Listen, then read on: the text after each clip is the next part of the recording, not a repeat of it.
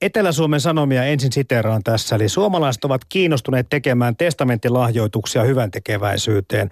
Lahjoitusten antamista on vauhdittanut järjestöjen Tästä on jo reilu vuosi puolitoista, kun aloitettiin tämmöinen kampanja, joka jakaa siis tietoa testamenttilahjoituksista. Esimerkiksi ympäristöjärjestö WWF, lasten oikeusjärjestö Plan ja ihmisoikeusjärjestö Amnesty kertovat saaneensa aiempaa enemmän yhteydenottoja lahjoituksia suunnittelevilta. Järjestöjen tuloihin kampanja ei ole vielä vaikuttanut merkittävästi totta kai, koska lahjoituksia alkaa tulla vasta vuosien, ehkä vuosikymmenenkin päästä. Yksi tällainen vapaaehtoisjärjestölle testamentanneista ihmisistä on vuorikiipeilijä Karina Räihä. Tervetuloa puheenpäivän vieraaksi. Kiitoksia. Ei mennä siihen, että miksi teet testamentin ekana, vaan se, että miksi sinä nimenomaan sinuna testamenttasit hyvän tekeväisyyteen.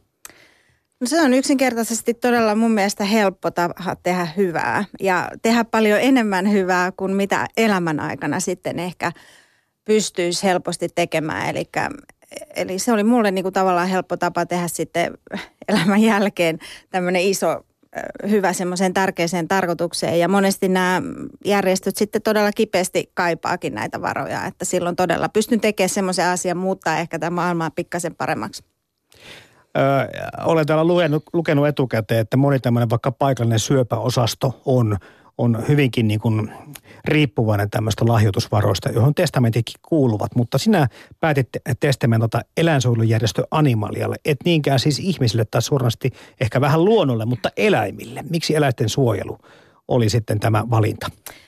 Joo, oikeastaan se mun sydäntä lähinnä oleva asia ei pelkästään eläinsuojelu, vaan sitten eläinten oikeudet. Että tota, ähm, Eläinten asema nykyyhteiskunnassa myöskin täällä Suomessa on sellainen, että, että me pidetään niitä tuotantokoneina tai meidän hyödykkeinä ja, ja, ja se on mun mielestä täysin kestämätöntä ja, ja, ja ei tätä nykypäivää ja haluan siihen siitä asiaa sitten, koska mä, mä koen, että se on paljon kiinni niin kuin tiedosta myöskin, mm-hmm. että me tarvitaan tietoa ja nämä eläinsuojelujärjestöt pystyy sitten jakamaan sitä tietoa, että mitä se oikeasti tarkoittaa, että me syödään esimerkiksi lihaa tai maitoa – ää, käytetään ravinnoksi eläimiä ja sitä kautta sitten päädyin tähän, että se on eläimet.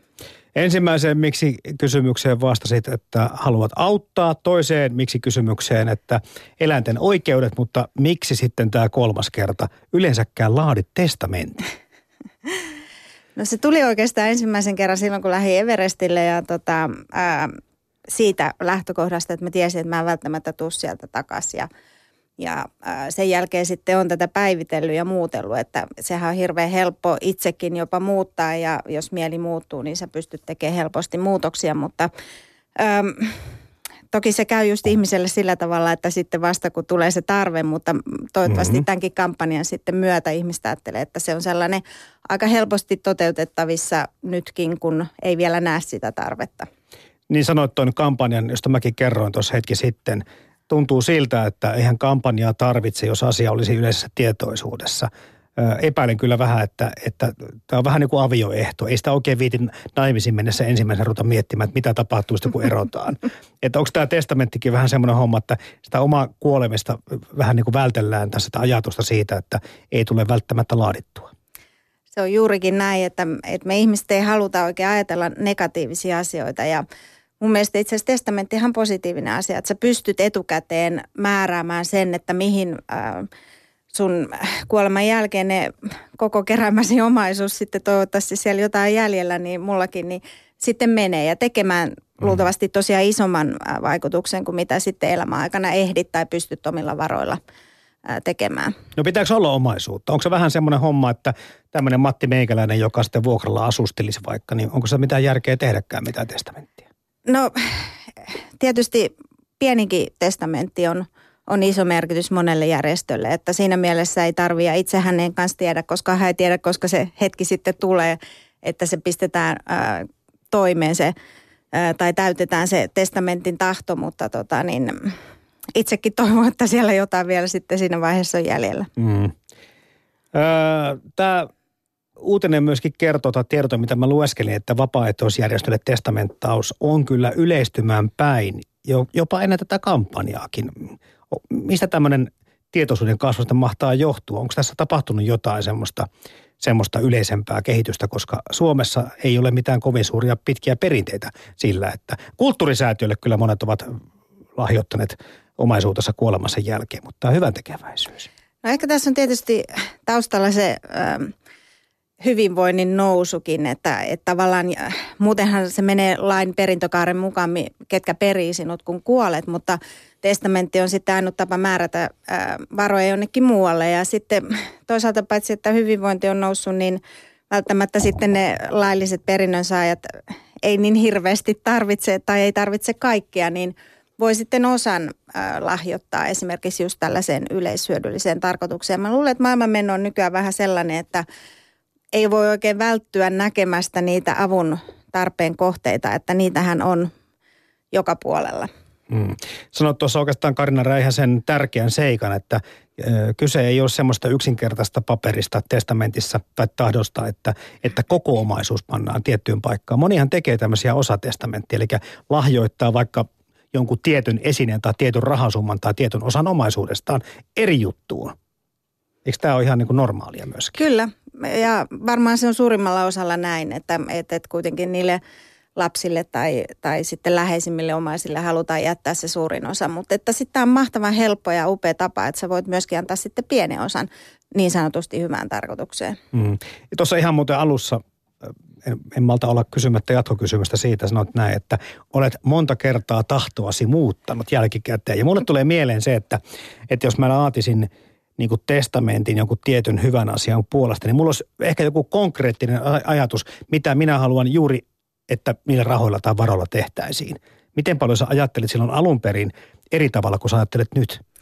No sanot, toi ihan totta, että mieli muuttuu ja ihminen muuttuu ja halut muuttuu, mutta äh, mulla on se perus äh, niin kuin, äh, testamentin saaja. Tietyssä mielessä se on eläinoikeusjärjestö ollut aina, mutta tota, niin, sitten siellä on matkan varrella tullut pieniä muutoksia. Mutta että mä en ole varsinaisesti niin kuin spesifioinut sitä, että mihin se järjestö tarvii ne rahat käyttää. Et mä uskon, että ne, heillä on se asiantuntemus sitten käyttää parhaiten ne varat. Et mulle riittää se tieto, että tai se hyvä tunne, mikä tulee siitä, että mä tiedän, että ne, ne mun rahat menee sinne järjestölle ja he sitten käyttää sen parhaalla mahdollisella tavalla. Sanoiko tuossa, mutta nyt meni jo vähän ohikin, että sä laadit tämän testamenttasi ennen kuin lähdit sinne Mount Everestille? Oliko se, se reissu nimenomaan se? Joo. Okei. Okay. Minkälaisia ajatuksia sitten sulla oli sen suhteen muuta kuin se, että tämä voi olla viimeinen keikka? Äh, siis tämän Everestin niin. matkan suhteen. No tokihan se pelotti, että, että, että mä olin suhteellisen kokematon vuorikiipeilijä silloin vielä ja, ja, ja täysin tuntematon kohde, että, että, että en ollut koskaan siellä käynyt, en ollut koskaan 6000 metriä korkeammalle kiivennyt. Eli, eli, eli kyllähän siellä moni on menehtynyt ja, ja, ja se oli sellainen tavallaan läpikäytävä asia, että ehkä en tule sieltä takaisin. Mm. Onko se ajatus vaikea vai helppo hyväksyä? No mulle ehkä se oli suhteellisen helppo jotenkin. Että et, kuitenkin me kaikki jossain vaiheessa kuollaan ja, ja, ja silloin sattui esimerkiksi olemaan juuri tämmöinen tapaus, että siinä mun kotitiellä asunto Espoossa aika rauhallisella alueella oli yksi äh, vielä samoista työympyröistä kuin minä nainen kuollut siihen, kun oli lumi aura tullut kävelytielle ja ajanut hänen yli. Ja tavallaan se semmoinen ajatus, että jo, sehän voi tapahtua missä vaan, mm-hmm. aamuliikenteessä tai missä vaan. Että, et toki vuorikiipeilyssä on riskinsä, mutta sinne lähdetään sitten yrittää niitä riskiä minimoida. Yle.fi kautta puhe löytyy nettisivulta lähetysikkunamme, joten voi kirjoittaa kysymyksiä tai laittaa terveisiä tähänkin aiheeseen liittyen. Täältä muuten kirjoittikin joku, että niin vuorikiipeilijöidenkin kuolleisuus on vielä 100 prosenttia. Se taitaa, taitaa edelleen olla vähän ammattikuntaa katsomatta. Ihan hyvä huomio. Ö, tota, toi sana kokemattomuus samassa lauseessa kuin Mount Everest Everest mainitaan. Ihan vähän tulee semmoinen vastareaktio, tiedätkö, että minkä verran yllytyshullu ihminen olet vai missä sun perimmäiset motivaatiot mahtoi olla? No kyllä löysit ihan oikein, että yllytyshullu on ja, ja, ja kyllähän moni sitä ajattelikin varmasti, että jätin semmoisen turvallisen työuran 20 vuotta tuolla talouspankkialalla – ja sitten vaihdoin sen tällaisen, että lähden toteuttaa suurinta unelmaani kiivetä Everestille, joka oli silloin täysin mahdoton ajatus. Ja kuitenkin 42-vuotias konttori-ihminen toki se ei ollut ensimmäinen vuori, mitä kiipesin, mutta en missään nimessä ollut ammattilaisurheilija mm. tai, tai hyvä vuorikiipeilijä. Että tota, kyllä se kyllä se osa on tätä mun luonteenpiirrettä, että mä rakastan seikkailua. Nimenomaan osa sitä oli se, että, että mä lähdin tekemään jotain tällaista haastamaan itseni. Tota, joo, siis ihmisiä, jotka onnistuu tekemään harrastuksestaan ammatin, niin pidetään aika onnekkaina. Mutta eh, ihan, ihan niin kuin pelkästään kai onnenvaraa voi laskea sitäkään, että siinä onnistuu. Miten pystyy miten alkaa niin kuin ammattimaisemman maailmanmatkaajan tai seikkailijan tai vuorikiipeilijän ura? No se lähtee tietysti siitä, että haluaa sitä omasta mielestäni, haluaa sitä ää, mahdollisimman paljon. Ja se on oikeastaan se mun motto, että mitä mä oon noudattanut sitä ää, ero päätöksestä lähtien ja Everestille kiipeämisen päätöksestä lähtien, että, että mä noudatan sitä omaa sydämenään. Se kuulostaa kliseeltä, mutta ää, näin mä oikeasti elän joka päivä, että, että, että mä haluan niitä asioita, mitä mä teen niin paljon, että mä koen, että ne onnistuu myöskin mm-hmm. sen vuoksi. Et toki mua on auttanut henkilökohtaisesti kaikki se työkokemus, vaikka se on sieltä talousmaailmasta, mutta niitäkin yritysmaailman asioita on pystynyt sitten soveltaa ja kaikkea elämänkokemusta sitten tässä vuorikiipeilijän ja matkailijan ammatissa. Öö, siis ensimmäinen suomalaisnainen Manteverstin vallottajana. Onko niitä muita sitten puuttunut halu ja tahto, motivaatio? Mikä sen selittää, että sä oot se ykkönen? No varmasti, ensimmäinen. joo. Ensimmäinen asia on varmasti sitten just se, eh, ehkä se yllytyshulluus ja, ja se rohkeus tavallaan lähteä sitten toteuttamaan. Toisaalta Suomessa on hirveän vähän vu- vuorikiipeilyitä johtuen ihan siitä, että meillä ei ole vuoria ja sitä tietoa on vähemmän. Et nykyään sitten tietysti tietoakin rupeaa olemaan, mutta se on varmasti sellaisille, jotka vuorikiipeily on harrastanut äh, muakin ennen paljon enemmän – niin se on tuntunut sellaiselta mahdottomalta mm-hmm. ää, tavoitteelta. Ja mullekin sanoi, ihan hyvätkin ystävät sanoi, että Karina, sä et voi lähteä, niin kuin mä olin vain kuustonnisella vuorella käynyt ja Everest on melkein 9000. Sä, sä et voi mennä niin nopeasti tavallaan eteenpäin, että sun pitää ensin mennä seiskatonniselle ja kasitonniselle ja koluta niitä ja käyttää vuosikymmen siihen, mutta mulla oli sitten taas halu nimenomaan mennä suoraan sinne korkeammalle. Sä hyppäsit koska... portaassa niin kun jätit pari välistä. Yleensä mennään kiiltisti portaita pitkin. Ja tämä on mun luonteelle ominaista, että se mun haave oli nimenomaan kiivetä se, se kaikista isoin, miltä mm-hmm. näyttää siellä maailman korkeammalla huipulla, eikä sitten koluta niitä, niitä kaikkea siinä välissä. Mitäs kerrot, että et ollut kuitenkaan ihan kokematon, niin, niin missä vuodella olet aikaisemmin käynyt? No mä olin käynyt äh, tosiaan kuudesta tuhannessa, äh, mikä on tavallaan se merkitsevä tekijä, kun puhutaan isoista vuorista, että kuinka korkeita ne on ollut ja, ja, ja tuolla Etelä-Amerikassa. Että oikeastaan sitten sen jälkeen on isoja muita sekä Afrikan, Etelä-Amerikan että Euroopan korkeimmat vuoret kiivennyt ja sitten mm. monia pienempiä. Varmasti näillä reissuillasi olet joutunut monenlaisiin tilanteisiin. Meneekö se semmoisen niin kuin, äh, tiedätkö, että – että niin kuin me, jotka vaikka paljon tuolla liikenteessä ollaan, lähellä tilanteita tulee silloin tällöin ja ne niin kuin, vähän niin kuin puuroutuu ajatuksena, että olipa muuten lähellä. Pari kertaa olisi mun rysähtää, pari kertaa olisi mun henki lähtee. Miten sä osaat yksilöidä tämmöisiä tiukkoja paikkoja omassa elämässä näillä seikkailulla eri vuorilla? Montako kertaa on ollut semmoisia tosi pahoja paikkoja?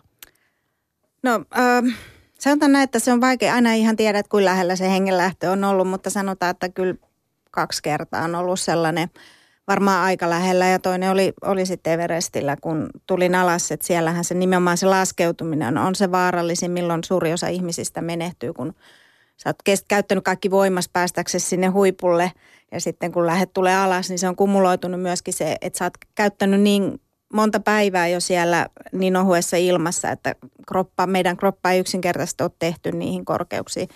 Ja sitten alas tullessa se kaikki kumuloitui ja näin kävi mullekin, että, että siitä alastulosta tuli sitten ehdottomasti elämäni vaikein tehtävä ja, ja, ja ne päivät, kaksi-kolme päivää, mitä tuli Everestiltä alas, niin ne oli todella, todella rankkoja ja vaikeita mulle. Mm.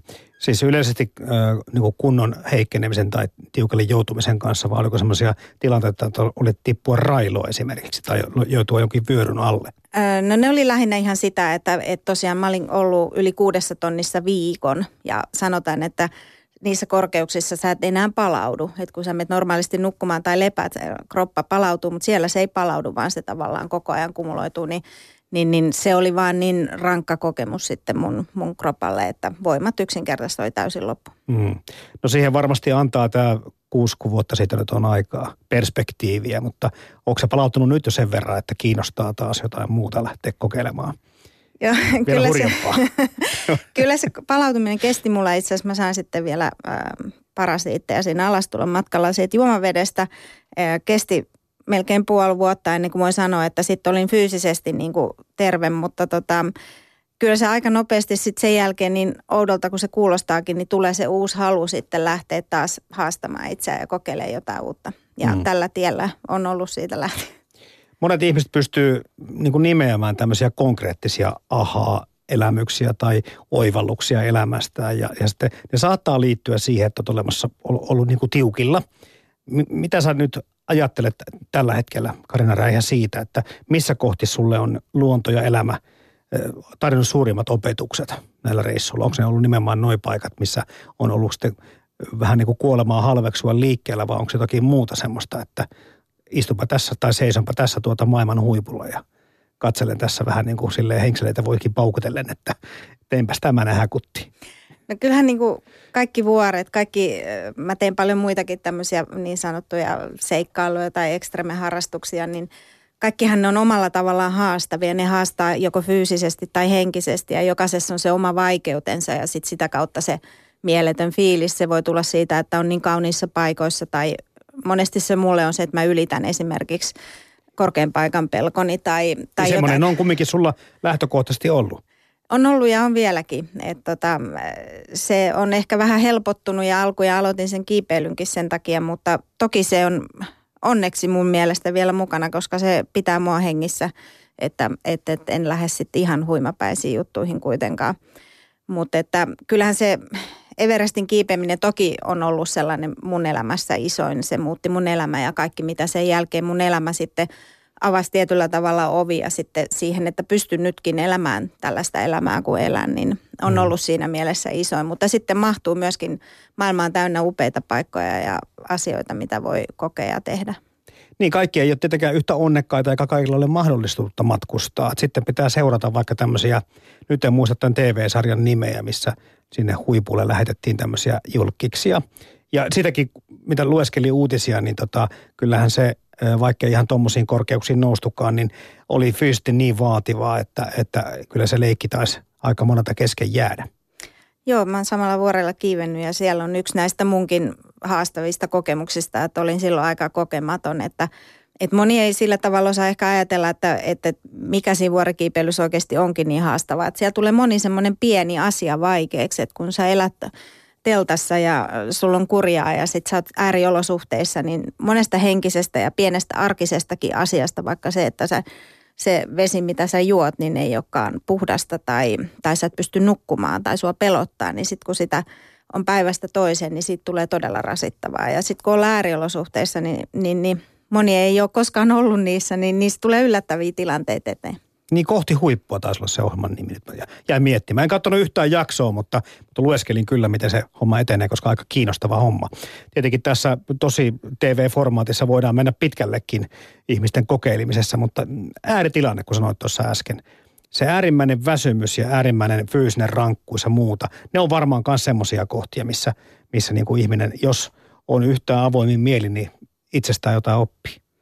Se on juurikin näin, että tota, se oikeastaan yksi iso, isoin asia, mitä itse niin kuin tästä Everesten kokemuksesta, tästä kerran elämästä kokemuksesta on oppinut, on nimenomaan se, että siellä niin kuin todellakin löytää itsestään sekä ne heikkoudet että vahvuudet, kun sä oot niissä ääritilanteissa, mitä ei koskaan tule tässä arkielämässä sitten eteen, että, että mäkin löysin itsestäni tiettyjä vahvuuksia ja nyt pystyn sitten arkielämässä sitten ehkä käyttämään niitä jollain tavoin hyväksi, kun tiedän, että ja sitten toisaalta myöskin katsoa niitä heikkouksia, että, että missä, missä olisi parannettavaa. Se on meillä vähän tota, länsimaisilla ihmisillä tämä, tämä tiukka paikka siinä, kun selakkarullat on loppulla heikaupasta ja mitäs nyt sitten tämän tilalle. Et tällä tasolla kai nämä ongelmat monesti on. Öö, luontosuhde. Millainen tota, luontoihminen? Sä, sä olit harrastanut jo silloin aikaisemman työurasi aikana öö, tätä juttua, kiipeilyä ja muuta. Millainen sun luontosuhde on alun, alkaenkin ollut?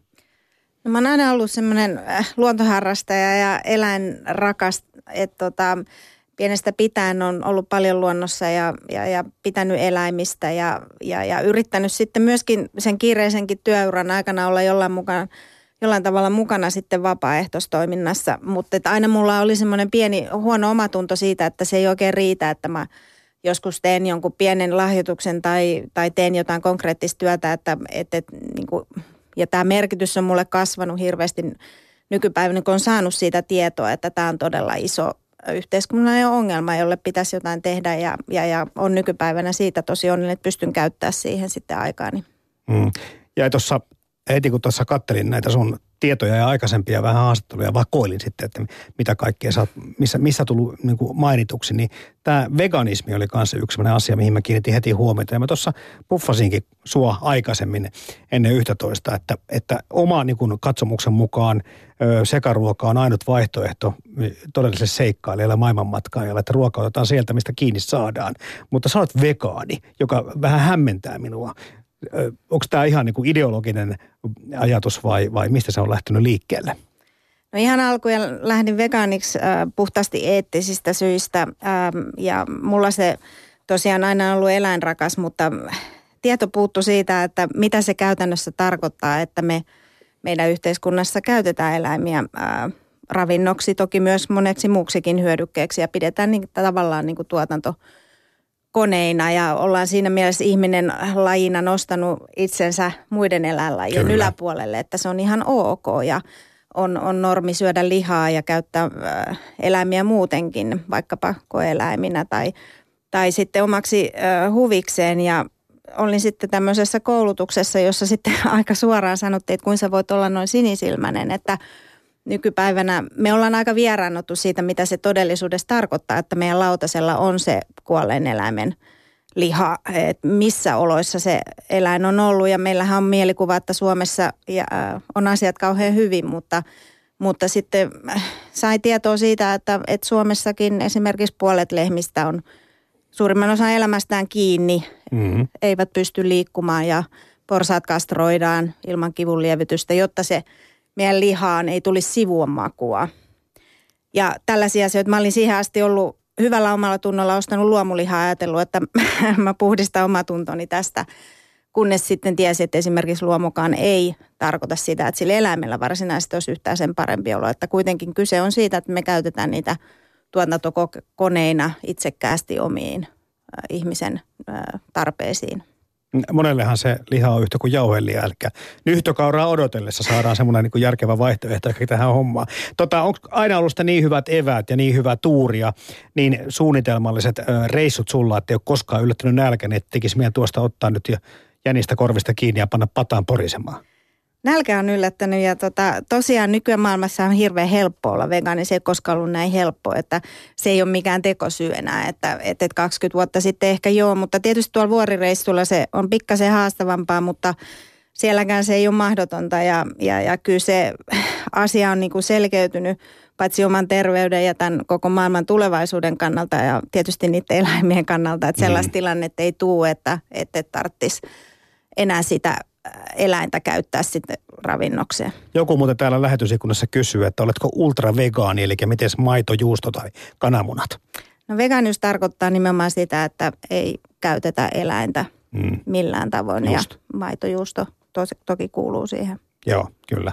Tota, joo, siis kiinnostaa tämä asia edelleenkin se, että, että meillä ihmisillä on, aika moni haaveilee ehkä lottovoitosta tai tällä tavalla, että meillä on kyllä kaikenlaisia haaveita ja unelmia ja ja olen kuullut, että en yhtään väheksy sen niin kuin tämmöistä käynnistävää voimaa. Eli me tarvitaan inspiraatiota ja tämmöisiä jotain, joka pitää meidät liikkeessä, mutta kun sua kuuntelee Karina Räihä, niin tuntuu, että sulla on haaveita vain toteutettavaksi. Ja musta tuntuu, että osalla ihmisillä, aika monellakin itse asiassa valtaosalla, ne jää toteuttamatta. Mikäs, mikäs meidät sitten erottaa? No se on tietysti mun vähän vaikea sanoa, koska olen syntynyt tähän, tähän persoonaan ja, ja, ja elän sen kanssa, mutta ehkä se suurin asia on se, että, että ihmiset pelkää sitä muutosta. Että ihminen on kuitenkin luonteelta aika turvallisuuden halunen. Ja, ja mulla sitten ehkä on joku geeni poissa tai, tai muuta, mutta että mähän nautin nimenomaan siitä muutoksesta ja siitä ha, itseni haastamisesta. Mutta monelle se turvallisuus on parempi asia kuin se muutos. Ja se varmaan sitten estää toteuttamasta jopa niitä omia haaveita. Mutta sitten kun on tällaisia esimerkkejä kuin minä ja monia muitakin, jotka on tehnyt jotain isoja muutoksia ja pärjännyt siinä ja näkee vielä niin kuin omassakin tapauksessa, että mähän olen erittäin onnellinen tähän nykytilaan, niin se on varmasti semmoinen niin kuin kannustava esimerkki, että, että se on mahdollista oikeasti ja näitähän tulee koko ajan lisää. Joo, siis varmasti meille hoetaan sitä, että kaikki on mahdollista, mutta, mutta tota, öö, mikä sen sitten sen eron tekee siinä, että osa toteuttaa, osa ei? Mä itse ajattelen, että se on se työnteon määrä. Että se todellisesti niin kuin asiat, mitkä vaatii, eli isot haaveet, niiden toteuttaminen vaatii vaan kerta kaikkiaan niin kuin suhteettoman paljon duunia siihen kuitenkin, mikä se haave on lopulta. Että se on joku epäsuhta. En mä tiedä, miten sä ajattelet siitä. No se on ihan totta, että, että, että äh, moni ihminen on kuitenkin vähän mukavuuden halunen ja on itsekin. Mutta toisaalta, ja sitten jää sen takia ehkä ne haaveet toteuttamatta, ei vaan viitsi lähteä siihen työhön. Mutta toisaalta me itse ajattelen sillä tavalla, että ja se on ehkä sitten se ero, että, että, että kun sulla on se riittävä motivaatio johonkin, niin kyllä sä sen haluat elämäsi, lyhyen elämäsi aikana tehdä. Näin mm-hmm. mä itse ajattelen, että, että, että sillä työllä ei ole merkitystä, jos sä saat sieltä sitten lopputuloksena sen, mitä sä nyt elämässäsi haluat oikeasti käyttää tämän ajan, niin, niin, niin mutta että kyllä se varmasti monella on se, mikä estää, että e, me ollaan aika semmoisia mukavuuden halusia kuitenkin. Niin, ei ole pakko enää. Silloin kun oli pakko tehdä asioita, se oli eri juttu, mutta nyt tässä nyt sanottu, niin kyllä täällä niin kuin toimeen tullaan jollakin tavalla vähempiosaisempikin. Mm. Kyllä, ja tietysti kaikki ei tarvikaan tehdä mitään isoja muutoksia, että, että, että suurelle osalle se on ihan ok elää semmoista tavallista elämää niin sanotusti, että, että, että ei se ole jokaista varten myöskään. Että, ja hyvä näin, mutta että jos kokee, että että se elämä, mitä elää, että siellä on niitä toteuttamattomia haaveita, niin silloin mä toki kannustan, että, että voi niinku pysähtyä ja miettiä, että onko tämä omia arvojen mukaista elämää. Ja sitten jos vastaus on ei, niin sitten niinku rohkeasti yrittää miettiä, että mitä sille voisi tehdä. Nyt vähän kalastellaan samalla vesillä kuin eilen Lanttulataamassa, kun puhutaan tai mennään tähän elämänmuutokseen. Mutta jos ajatellaan Karina Räihä, että meillä on niin kuin sopivan kokoinen haave, eli semmoinen mahdollinen toteutettava, ja siihen oikea motivaatio, niin miten, se, niin kuin, miten se se haaveiden toteutus, mistä päästä se pitää aloittaa? Mitä tehdään ensimmäisenä? Onko se vaan se päätös, että tämä tullaan viemään läpi kautta tai läpi harmaan kivenkin? No se on varmaan just se päätös, että mä itsekin koin monesti, että, että pitkäänhän mä näitä päätöksiä niin kuin mietin, eikä ollut sit sitä rohkeutta, mutta sitten kun sen päätöksen teki, niin sen jälkeen kaikki oli hirveän helppoa. Sä heräsit aamulla ja lähit sitä omaa tavoitetta – toteuttamaan. Niin sä vaan ikään kuin käännyt sille polulle ja sen näin. jälkeen sitten kuljet vaan sitten siihen suuntaan, että lähdet vilkuilemaan. Juuri että, näin. Niin. Eli se päätös oli se kaikkein vaikein, että, että, että sen jälkeen tietysti toki kannattaa pysähtyä ja miettiä, että mitä sitä oikeasti tosiaan haluaa ja miettiä myöskin sitten niitä huonoja vaihtoehtoja, että mitä sitten jos ei käykään hyvin, mm-hmm. että, että mikä se riski tavalla on ja miten, mitkä ne omat arvot on ja sitten sen jälkeen vaan kohti täydellä sydämellä sitä omaa unelmaa. No päätöksen meistä moni on tehnyt tuota olla juopottelematta tai, tai laihduttaa tai mitä vaan, mutta miten se päätöksessä pysyminen? No sehän ei ole varmaan kellekään helppoa, mutta varmasti siinä sitten punnitaan se motivaatio, että kuinka paljon sä oikeasti sitä haluat.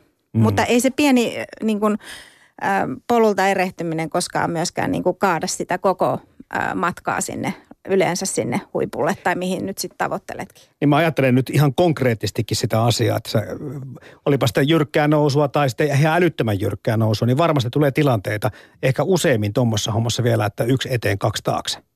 Juuri näin ja se on ollutkin tämmöisiä opetuksia, mitä tuolta varsinkin Everestiltä ja multakin vuorilta saanut sitten tähän arkielämään, että se on hyvin symbolista menoa sinne huipulle ja siinä oppii sitten tähän omaa arkia henkilökohtaiseen elämään sekä töissä että sitten muussa elämässä. Että, että, että se on juuri näin, että sitten kun tulee niitä vastoinkäymyksiä, niin ei se tarkoita sitä, että, että sitten pitää niin kuin koko homma lopettaa, vaan sitten mietitään, että miten päästään niistä asioista yli ja eteenpäin.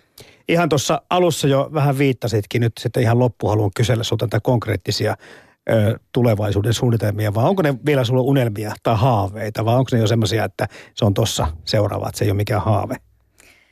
No siis mä oon sen luontoinen ihminen, että mulla tulee koko ajan uusia ideoita ja, ja varmaan monella muullakin on sille, että niitä unelmia ja tavoitteita on, on koko ajan. Mutta tota, mä oon ollut nyt, koen, että mä oon niin onnekkaassa asemassa, että mä oon saanut niitä kaikkein suurimpia unelmia niin toteuttaa. Ja elämä on nyt niin hyvin kuin se voi olla. Et tota, ehkä ne omat haaveet on nyt sitten kääntynyt enemmän tämmöisiin vähän niin kuin globaaleihin, isoihin yhteiskunnallisiin asioihin, että, että mun haaveet on enemmän sitä, että, että oman elämän aikana pystyisi pikkasen tekemään tätä maailmaa paremmaksi ja, ja, ja koska on paljon asioita, mihin pitäisi ja voi vaikuttaa yksilönäkin. Ja, mm. ja sitten ne omat haaveet liittyy sitten siihen, että pystyisin omalla panoksella pikkasen ää, muuttamaan tosiaan maailmaa paremmaksi. Ja mulla se on nämä eläinoikeusasiat. Niin se konkreettinen vuori on vaihtunut vähän niin kuin toisenlaiseen nousuun tässä pikkuhiljaa. Kyllä ja kyllä mä toivon, että mä voin sitten omalla esimerkiksi inspiroida ihmisiä myöskin sitten omalla tiellään ää, jollain tavoin. Nyt mä kiitän sua Karina Räihä, mutta kysyn loppuun vaan, että mikä sun titteli on? Mä nimittäin näin aika monta tämmöistä tuota, ammattia, mitä sulle oltiin mediassa aseteltu. Mitä sä itse käytät mieluiten? No mä tykkään juuri siitä, että siellä on monta titteliä ja siellä ei ole vain yhtä, että, että, että se kuvastaa kaikista parhaiten sitä minua. Eli, eli se on kaikkein mahdollista vuorikipeliä, seikkailija, yrittäjä, luennoitsija. Kiitos monien tittelien Karina Räihä. Kiitos.